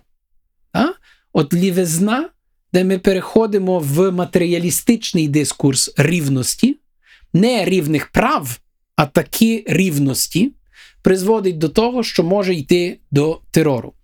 А минулого року, е, та, це було, е, якщо не помиляюся, вже не пам'ятаю, чесно кажучи, коли. Е, в мене була е, лекція на цю тему, де я остерігався, що ми проходимо через певну точку біфуркації, де е, цілком імовірно, що ми можемо, наш дискурс може нас сильно повернути наліво, а це було в зв'язку з е, ем, е, гаслами Слуги народу і і так далі. Що, що Весна прийде. Так, от, власне, весна прийде, будемо саджати, і так далі. і так далі. Ем, Наразі наразі українське суспільство не не має цього матеріалістичного драйвера в своїх вимогах до змін. А я все-таки стверджую, що е, ми залишаємося певними ідеалістами. Мені здається, що повертаючись до того, що ми почали цей подкаст, е, матеріалісти давно вже виїхали а, е, або виїжджають. Та? Е, е, і і, і виїжджають за колись в радянські часи це називалося за довгим рублем. Сьогодні вони виїжджають в ту саму Канаду, в Штати, в Європу і так далі. От туди вони шукають собі якраз це, це той драйвер їхнього життя. Ті, які залишаються тут, як не дивно, це люди, які мені здається, в певній мірі, очевидно, не не повністю, не стовідсотково, але певній мірі е, драйвером їхніх дій, їхнього наступного думання, в тому числі їхньої політичної активності, а це важливо, є певні, певне розуміння ідеалів і певне, якщо хочете, дискусія стосовно тих ідеалів. Е, і пане Михайле, ви сказали, що ви в українському виданні своєї книжки напишете про трошки про період того, після того, як Зеленський переміг на виборах і Слуга народу перемогли на виборах. І ми перед тим як переходити до освіти, до останньої секції, дуже коротко на цьому хочемо зупинитися. Можливо, це буде так спойлер да, до того, що ви напишете. А, Дуже багато хто, ну, наприклад, Євген Головаха, соціолог український, каже, що а він казав ще після того, це це рік тому, чи навіть півтори роки тому, що це було, був електора, електоральний майдан. Угу. Коли виборці вийшли і проголосували не шляхом насильства чи зміни, а просто через виборну. Так. А, Чи погоджуєтесь ви з цим? А і водночас Ярослав Грицак каже, що це третій майдан, який хакнули. Так. Так це дійсно революція, чи це просто популістичний хід який не. Це ми. Е, дивіться, я вже не пам'ятаю, кому приписується ця цитата, а якомусь, е, здається, Мао Цзедуну. Коли запиталися його, типу, а яка ваша думка стосовно французької революції, він відповів, що недостатньо часу пройшло для того, щоб її оцінити. Та? А ми маємо розуміти, що з нашої точки зору сьогоднішньої ми бачимо такі історичні епізоди, як, наприклад, там вибори президента чи вибори парламентські, як такі, які абсолютно ну, ну, е, світ змінився в результаті цього. Якщо на це подивитися з точки зору якраз життєвого циклу революції, а, де починається з а, скинення старого режиму, далі йдуть помірковані помірковані реформатори, та? Є незадоволення поміркованими реформаторами, є заклик до радикалізму. Заклик до радикалізму у французькому випадку перетворився в гільотину, в американському випадку, як не дивно, перетворився в якусь дискусію про конституцію. Та? Перетворився, але так само і в міжособиці між штатами. Та? Ми сьогодні маємо очевидним закликом, ми мали його в 2019 році, очевидний заклик до а, продовження змін і незадоволення тим, як е, ці зміни впроваджувалися Порошенко. А ну. Е, на сьогоднішній день ми маємо знову ж таки достатньо великий контингент населення, який півтора року е, після обрання Зеленського показує, що ну ми не дуже задоволені з того, як Зеленський веде. А проблема не є в персоналіях, а проблема є в інституційній структурі, як ідеї втілюються в те, як організована держава. А ми з одної сторони обираємо собі гетьмана, а тоді через півтора року готові скликати Чорну Раду. А, а ну от, от і, і, і це до нічого доброго не призвело в Козаччині, ми розуміємо. І е, а, а причина, чому воно до нічого доброго не призвело, тому що не знайшли інституційної форми, яка була би більш тяглою. Я вже тепер трошечки повторююся, вибачайте, але мені здається, що що от ми зараз є зараз є запит на зміни. Вже ми говоримо про знаєте, конституційна криза з конституційним судом. Взагалі, ті всі речі, які зараз відбуваються в судовій владі і так далі. Є суспільний запит вже не на зміни облич, а на зміни фундаментального е, уладу чи ладу, як організована ця, ця велика спільнота. І є ще велике питання, чи ми є великою спільнотою. Ми ще наразі, ще наразі шукаємо відповіді зверху. А мені здається, що ми е, дійдемо до відповіді, коли ми почнемо її шукати з низів, з тих самих спільнот, тих самих локальних лідерів, які будуть збиратися і обговорювати, а, а, а, що далі для своїх спільнот і що далі для цілого суспільства. І говорячи от про цю зміну е, знизу, мені здається, що тут якраз логічно перейти до освіти, тому що, е, скажімо, от якраз е, освіченість от, е, дозволяє людям, в принципі, незалежно від того, яке в них матеріальне положення і так далі, розуміти цей світ так. і приймати е, е, правильні рішення у своєму житті. І от цікаво в цьому контексті подивитися на і ну, зрозуміти роль освіти в сьогоднішній час. От ви вже неодноразово сказали про е, цей час, ну який в принципі широко називають постіндустріальним суспільством. В постіндустріальному суспільстві, як це такий є conventional wisdom, е, пості... треба вчитися постійно. І незалежно від того, де ти вчився в школі чи в університеті, і так далі. От мені цікава ваша думка про те, що таке освіта у 21 столітті, і яка роль інституцій формальних у цьому процесі, ну зокрема, школи і університети. Очевидно, що ми не зможемо зараз там коротко охопити там інституційні зміни, які потрібні, і так далі. Швидше такий концептуальний ваш угу. погляд на от ці речі. Ну, дивіться, е, будучи людиною, яка активіст майдану, а було би дуже дивно, якби я так само, як і інші активісти майдану, в тому числі згаданий сьогодні Валерій Пекар, а Саша Стародубцев, яким мені дуже близький, е, так само, і, і Роман Тичківський, багато інших з нас, які вийшли з цього оточення відкритого університету Майдану. А ну, це один з один з таких секторів, якщо хочете, на Майдані. Е, було би дивно, якби не пішли ми в якісь владні структури. Так що мене е, вже два роки тому, як запросив Сергій Квіт. Е, очолити перепрошую, секретаріат Національного агентства забезпечення якості вищої освіти. Це нова нова інституція, яка створена якраз в за можливо, трошечки з певним а, задавненням, тому що вона була описана ще в законі про вищу освіту 2014 року, але старт е, фактично її роботи щойно було в 2019-му. А, Отже, ми, е, ваше запитання є, ну, скажімо так, воно філософське, так що давайте я трошечки попрошу пофілос... попробую пофілософствувати. А, Що таке український заклад вищої освіти, який нам прийшов спадок, е, спадок з радянської доби.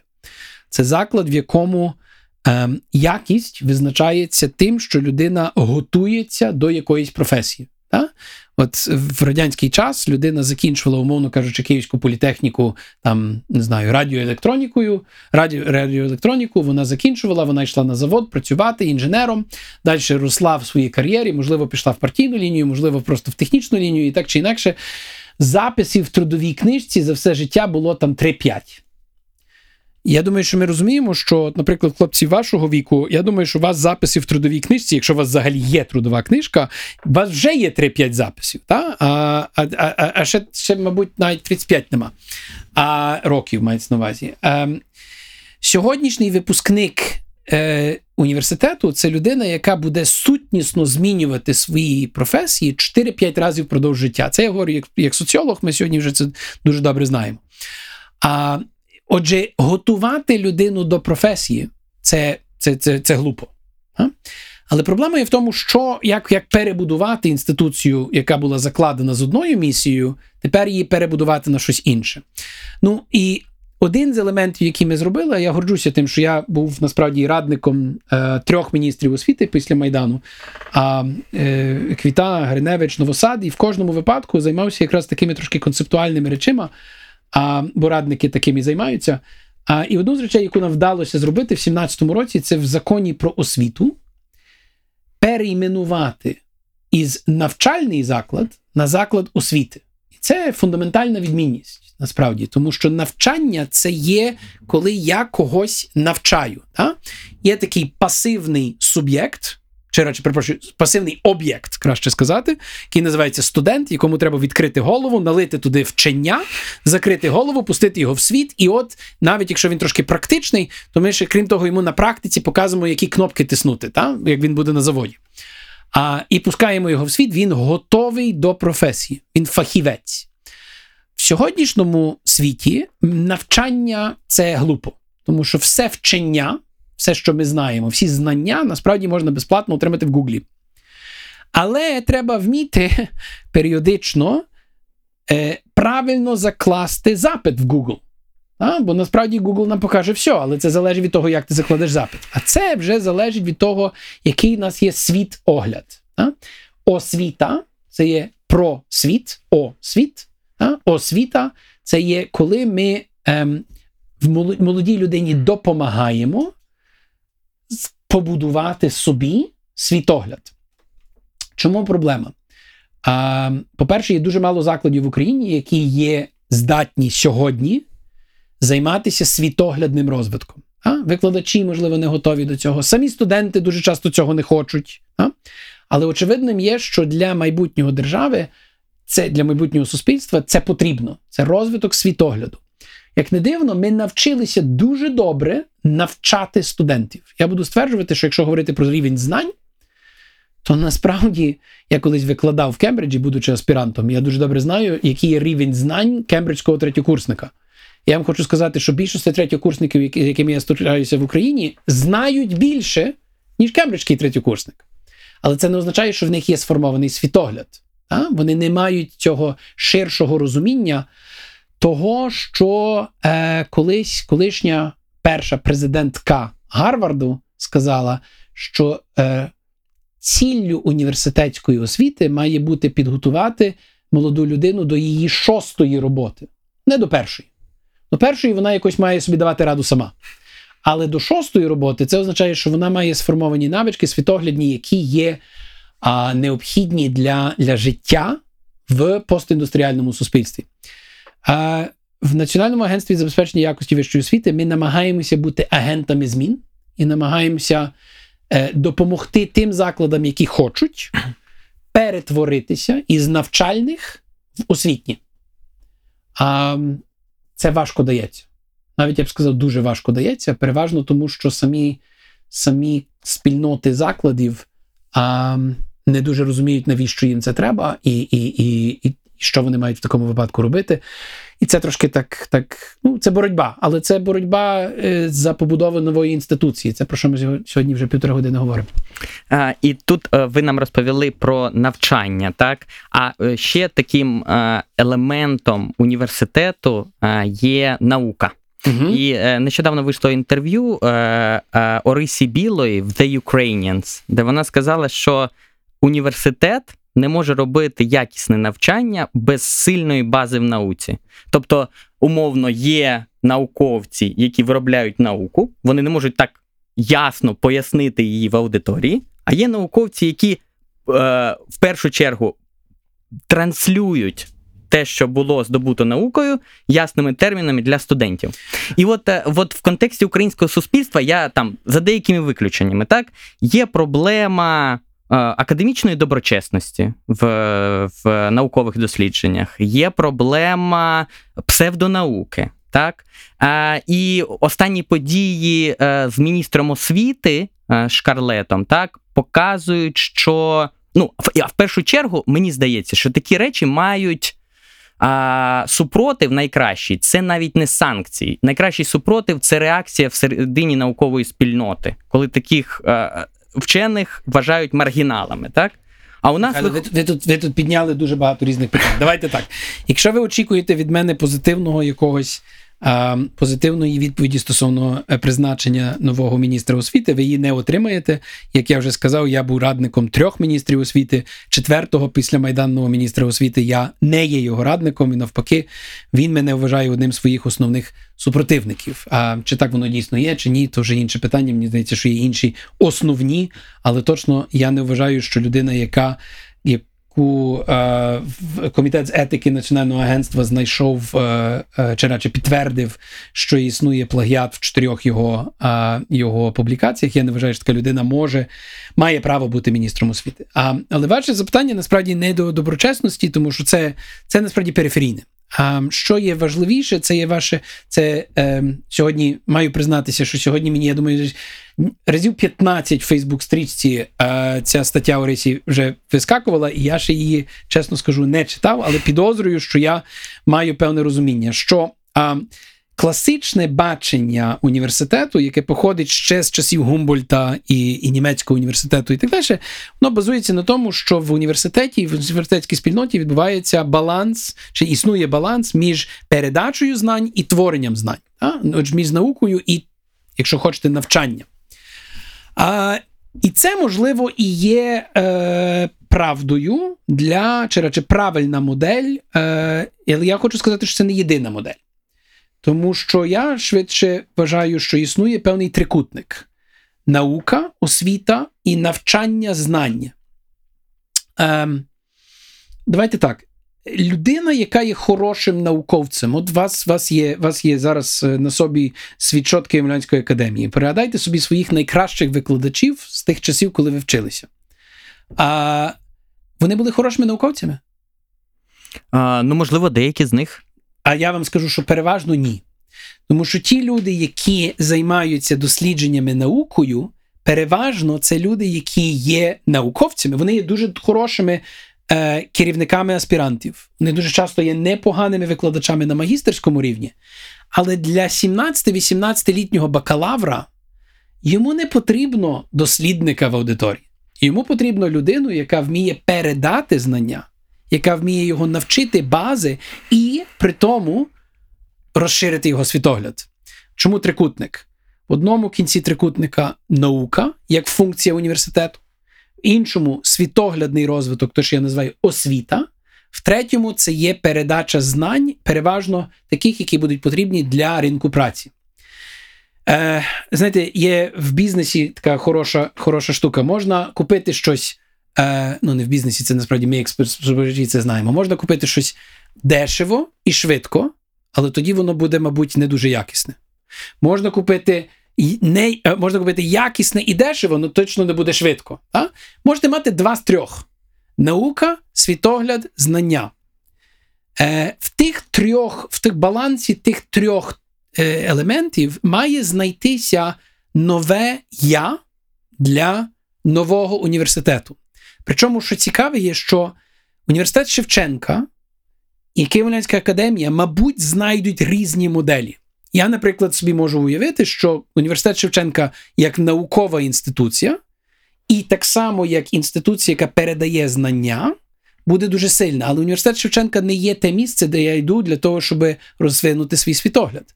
Могилянка натомість не особливо добре працює з роботодавцями.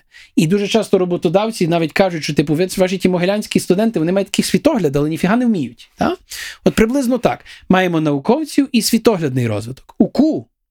УКУ дуже хороший український університет, в якому насправді наукова складова є далеко-далеко третя. Але світоглядний розвиток дуже сильний, і співпраця з роботодавцями, мається на увазі підготовка, знаннєва підготовка до праці, до ринку праці, є на дуже високому рівні. Отже, я тут вам змалював три, якщо хочете, моделі університетів. Я досить впевнений, що баланс той в тому трикутнику може бути різний. Отже, зі всією повагою до тих, які пропагують те, що немає достатньо наукового внеску в українських університетах, це правда. Ми маємо розуміти, що ми виходимо з традиції, де університети навчали, а Академія наук це було те місце, де робилися дослідження. І в Радянському Союзі вони були інституційно розведені. А? І не дивно, що наші університети слабенькі в науковому просторі. Ну, Насправді було би дивно, якщо б за, раптом за 30 років вони стали там світової слави е, в науці. А беручи до уваги, що існує основна, основне місце, де відбуваються наукові дослідження, це насправді Академія наук. А чи мали би відбуватися? Ем, і, і, і, і як об'єднати це, як створити цю нову модель університетів? Знову ж таки, можна пробувати насаджувати зверха, і в такому випадку будемо мати спротив. В кожному випадку, коли з міністерства йшли е, які-небудь там е, укази чи там накази про те, що вони що там конкретний університет має там змінитися, чи таке, це завжди викликало спротив. Або, мені здається, важливіше і краще може ця трансформація відбуватися з низів через дискусії всередині в спільноті. Ідея назяво, ідея нашої аген... нашого агентства це спонукати такі дискусії. Через те, що е, ми надаємо певні європейські стандарти якості де в Європі дуже часто на такі питання, а, ну, деякі вже відповіли, а деякі ці стандарти просто наштовхують на дискусію, яка необхідна для того, щоб знайти власну відповідь, а ким ми хочемо бути в університеті. І переходячи від формальної освіти до неформальної освіти, і, скажімо, завершуючи цю розмову, хотілося б спитати вас таке: от е, ну, не в кожному вдасться поступити в Могилянку, чи провчитися в Шевченка, чи е, в УКУ, чи в інших вузах, яких є чимало в Україні хороших, але в кожного є так чи інакше можливість читати вартісні книги. І е, слухати лекції, подкасти, розмови з розумними людьми, і, в принципі, зустрічати таких людей вживу, якщо є така можливість. Скажіть про двох-трьох мислителів і кілька книжок, які на вас вплинули найбільше. Це може бути в контексті освіти, це може бути в контексті неосвіти. От те, що на персонально на вас вплинуло найбільше. А насправді ви цікаве питання запитуєте, бо я зараз е, зараз є є в е, один з проєктів постмайданних, в якому я беру участь, це є Українська академія лідерства. А і причина, чому я беру в цьому проєкті участь, є тому, що я вважаю, що це ну, е, сутнісно неправильно, що українські учні йдуть, вступають у вищу освіту в 17 років. А це неправильно. Е, вища освіта це освіта для дорослих. А, І те, що ми маємо дітей, які вступають в 17, ну вони не готові до освіти для дорослих. А в світі воно не так. В світі ми розуміємо, що є 12-річка, і це означає, що вступають в вищу освіту мінімум 18, а в Ізраїлі взагалі після армії в 21. А, І тоді вища освіта стає абсолютно іншою. А для Української академії лідерства я зараз складаю такий власне подібний список, бо я там ще крім того, що викладаю, а, там в раді наставників і і, і, і потрібно час від часу їм щось давати. Отже, давайте так. А, Для мене очевидною е, таким собі базовим е, соціологічним трактатом це Макс Вебер, е, протестантська етика а, і дух капіталізму. А в мене є декілька лекцій на ту тему. Я починаю свій курс економічної соціології в Могилянці саме з того твору. А, на мою думку, кожен. Е, скажімо так, суспільствознавець чи навіть людина-інтелектуал, який цікавиться тим, як появилося е, індустріальне суспільство, має прочитати не тільки Маркса і Енгельса е, комуністичний маніфест, а так само ідеологічну, перепрошую, ідейну ідейну основу а для для іншого мислителя це якраз Вебера. Е, Будучи молодим, е, 18, 19, 20 років в студентстві я дуже сильно е, е, захоплювався Ейн Ренд. Атлант розправив плечі, там джерело, е, там ну, багато іншого. А можу сказати, що лібералізм, чи якщо хочете, лібертаріані, лібертаріанізм мій за останніх 30 років трошки ну, вщух чуть-чуть. А чи може навіть модерувався? А, Я би сказав, що Ранд є цікава, але треба розуміти, що це не Біблія. А, І там є дуже багато речей, які є е, достатньо такі контроверсійні і проблематичні, але як таке, що спонукає до думки а, стосовно себе і так далі. Е, так. Е, Крім таких, е, ну, Ранд це роман. А я би сказав, що ще є декілька романів. А, я дуже недавно пере, е, перечитав ще раз в українському перекладі і дуже рекомендую. Це книжка, яка яка не дуже популярна, називається Кантика для Лібовиця. Це ідея дуже цікава. Це це про три е, такі три етапи в книзі описані. Один це є етап, якщо хочете, середньовіччя, коли знання просто монахи переписують. Друге, це є Е, е, там з якогось ренесансу, коли вже починають старі знання викопувати і з них робити е, модерн, і тоді постмодерний світ, який насправді наприкінці книжки самознищується. І там там воно цікаве з, з, з тої точки зору. З таких популярних книжок, які на сьогоднішній день є для молодих людей. Е, Квітеля Альджернона, вибачайте, е, Квітеля Альджернона вважаю, що це просто геніальний твір, е, такий психологічний, який який показує дуже багато про про, про сутність людини і про і, знову ж таки сприяє мисленню про себе. А, я би мусив ще далі подумати. Мене Академія лідерства від мене хоче бачити 50 книжок. Я ще поки що я не взяв свого списку з собою, поки що в мене є десь там 20. Так що зараз буду, буду його після нашого подкаста буду доповнювати. Дякую. Сподіваюся, пірати злиють цей список 50 книг у інтернет, і кожен бажаючий зможе е, його побачити. От, е, друзі, сьогодні з нами був у гостях Михайло Винницький, який є викладачем Києво-Могилянської академії, Українського католицького університету, освіня... освітянином, радником міністра освіти, трьох міністрів освіти, е, консультантом. Також автором е, книжки Український майдан, Російська війна, хроніки та аналіз революції гідності. Пане Михайло, дякую за чудову розмову. Я вам дуже дякую. Насправді сьогодні отримав масу інтелектуального задоволення. Хлопці, ви молодці, що таке робите. Дякую, що запросили. Дякую, дякую. пане Михайло. Григорій Сковорода казав: більше думай, і тоді вирішуй.